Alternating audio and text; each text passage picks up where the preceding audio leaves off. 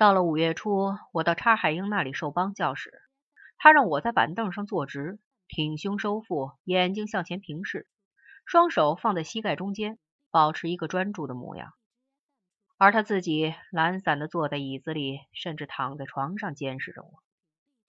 我的痔疮已经好了，除此之外，我还受过体操训练，靠墙根一站就是三小时，手腕绑在吊环上，脚上吊上两个哑铃。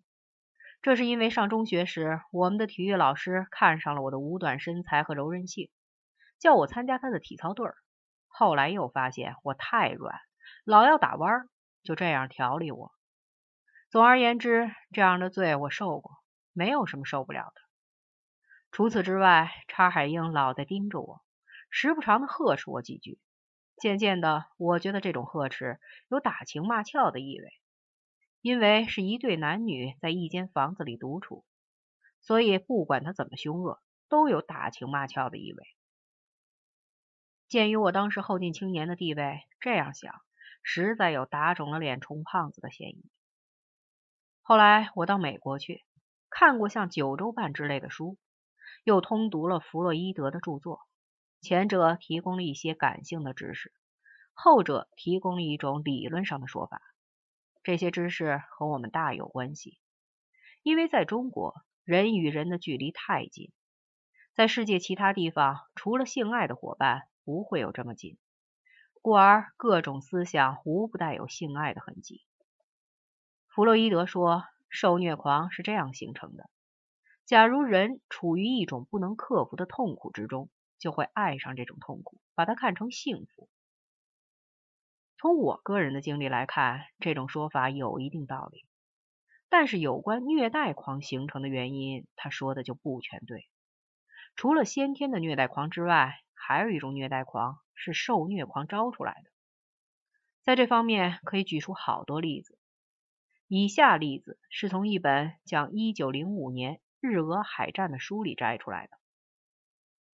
当时日本人没有宣战，就把停在旅顺口外的俄国战舰干掉了好几条。帝俄海军将战舰泊于外海，且又不加防护，招人袭击。我帝国海军应招前往，赢得莫大光荣。按照这种说法。俄国人把军舰泊于外海，不加防护，就好像是撅起了屁股。日本人的鱼雷艇是一对穿黑皮衣服的应招女郎，挥舞皮鞭赶去打他们的屁股，乃是提供一种性服务。这段叙述背后有一种被人招了出来无可奈何的心境。还有个例子是前纳粹分子写的书里说，看到犹太人被剃了大秃瓢，胸口带着黄三角，乖乖的走路。心里就痒痒，觉得不能不过去，在那些秃头顶上敲几个大包。假如这些例子还不够，你就去问问文革里的红卫兵，干嘛要给牛鬼蛇神剃阴阳头，把他们的脸画得花花绿绿。假如他们不是低头认罪的话，那些红卫兵心里怎会有这些妙不可言的念头？另一些例子是我们国家的一些知识分子。原本晕头晕脑、傻乎乎的，可爱极了。打了他一回，还说感觉好极了，巴不得什么时候再挨一下。领导上怎能抗拒这种诱惑呢？所以就把他们打成右派了。我看到詹巴白白净净、手无缚鸡之力，也觉得他可爱极了，不打他一下就对不起他。而我在查海英那里受帮教时，因为内心紧张，所以木木痴痴、呆呆傻傻。也就难怪他要虐待我了。这些解释其实可以概括为一句：假如某人总中富彩，他就会变成受虐狂；假如某人总中正彩，他就会变成虐待狂。其他解释纯属多余。查海英出门的时候，只要我不当班，就要把我带上。我说：“原来你不是把我锁起来的吗？”他说。原来锁，现在不，因为你翻我抽屉。就这样把我带到公司团委去，别人见了就问他：“这小伙子是谁？”查海英说：“我们厂的一个后进青年，叫王二。”听见这样的介绍，我就出了神儿，直到他叫我：“王二，把你干的坏事说说。”才回过神来，然后我就简约的介绍道：“我把我们厂团支委詹巴的一条肋骨打断了。”他说：“讲的仔细一点。”我就说：“是这样子的，我扭住了詹巴的领子，第一拳打中他的右眼，第二拳打中了他左眼，以后的拳头都打在他软肋上。”查海英说：“够了，你到外面等我吧。”于是我到办公室外面去站着，插手于胸，听见里面嘻嘻哈哈的笑。查海英去公司时骑一辆自行车，我跑步跟在后面。为了躲老鲁，我把自行车搁在隔壁酒厂了。假如爬墙距离很近，要是从地面走就很远。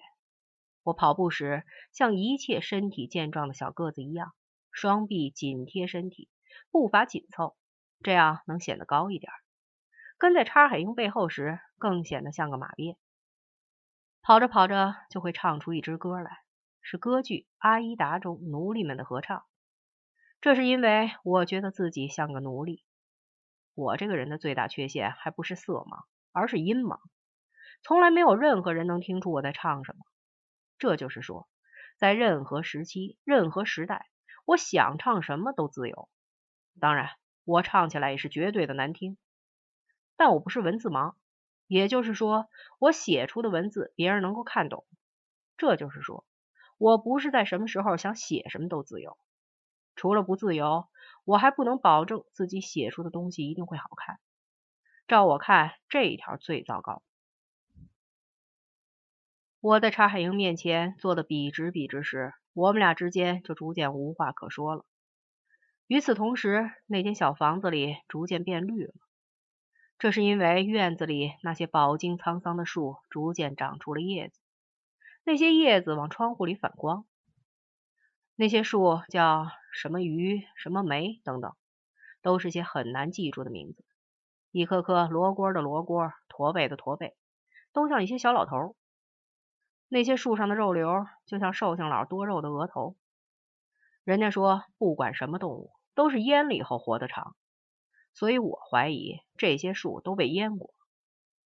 院里还有一棵赤杨树，长得极丰，大概不会比我更老，已经长得一个人都抱不过来。树身开裂，流出好几道暗色的水来。这棵树肯定没有淹过。那棵树老长毛毛虫，不像那些鱼啦、梅啦，什么都不长。我在那张凳子上直着脖子看树长叶子。看到入神时，常常忘了自己是谁，更忘了查海英是谁。与此同时，我倒记住了院子里每一棵树的模样。冬天下雪后，有人把雪堆在树下，庭院深深不见天日，雪也经久不化，只是逐渐变得乌黑，向下缩去，最后变成了一层泥。到了这个时候，所有该长的叶子都长了出来，院子也变成了一片浓绿。这个院子原有的臭气都渗到树叶里，闻不到了。相反，倒能闻见一股叶子的清新气。这时候，我影影绰绰的想到，我和树木之间可能有血缘关系。我是多么喜欢树啊！身为一棵树，遇到什么都可以泰然处置。七四年春天的事儿就是这样的。后来，我和我老婆到英国去玩时。骑着租来的自行车，走在英格兰乡间窄窄的公路上，走到一个地方，看到路边上围栏里一大片树林子。他说钻进去，我们就钻进围栏。进去以后遇到一条大狗，我狠狠地瞪了他一眼，把他瞪跑了。然后我们就钻到林子里去，这里一片浓绿，还充满了白色的雾。我老婆大叫一声：“好一片林子呀，咱们坏一坏吧。”于是我们就坏了起来，享受一个带有雾气、青草气息和寂静无声的性。坏完以后，又在林子里到处溜，忽然又碰上了那条狗。这会儿我在瞪它，它却不跑了，反而汪汪的叫。然后那狗背后就钻出个人来，肘弯里挎着双筒猎枪。那人使劲看了我们一眼。这时候，我们俩身上除了鸡皮疙瘩一无所有。然后无声的笑了一笑，说道：“穿上衣服来喝咖啡。”喝咖啡的时候，那人老憋不住要笑，我老婆却镇定如常。临走时还问他吃糖不吃。那是个香蕉脸的老头子，把我们送出大门时，他偷偷对我说：“你老婆真了不起。”而我从始至终一言不发，保持了泰然自若的态度。等到出了他家的门，我才发现自己一直在想，要把他那条猎枪夺过来，给他当胸一枪。这种事儿干起来当然是很不好的，最起码可以叫做以怨报德。但只是想想就没有什么不好。七四年春天，我坐在椅子上看院子里的树，一言不发。查海英躺在床上看手表，到了一定的时候，跳下来说：“走。”我就跟他走，跟在自行车背后跑步，从来不问他到哪里去。或者眼看天色向晚，他坐下来递给我个饭盒，说：“打饭。”我就出去给他打一份炒疙瘩来。虽然我也想问问他，成天吃这一种东西腻不腻，但我从来不问。等到天黑以后，他伸个懒腰说：“困了。”我就走出这个房子，小心的把房门带上，自己回家去了。查海英和我说话时越来越简约，而且逐渐没有了主语。比方说叫我坐直，就说坐直。叫我给他打饭，就说打饭；叫我跟他走，就说走。这些话言简意赅，但是我逐渐不知道我是谁了。后来他逐渐连话都不说了，改为用手势，让我坐直往上一指，让我去打饭就指指饭盒，让我回家去就指指门，让我跟他走，什么都不用说，我自然会跟上。他指指嘴，我就开始讲自己过去遇到的事情。这样，在他面前，我的内心就一片空明。到了该做什么的时候，自然会做。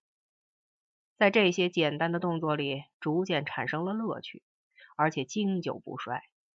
我常常梦到查海英，把他吊在一棵歪脖树上，先亲吻、爱抚，然后剥光他的衣服，强奸他。我就这样的爱查海英，因为除此之外别无选择。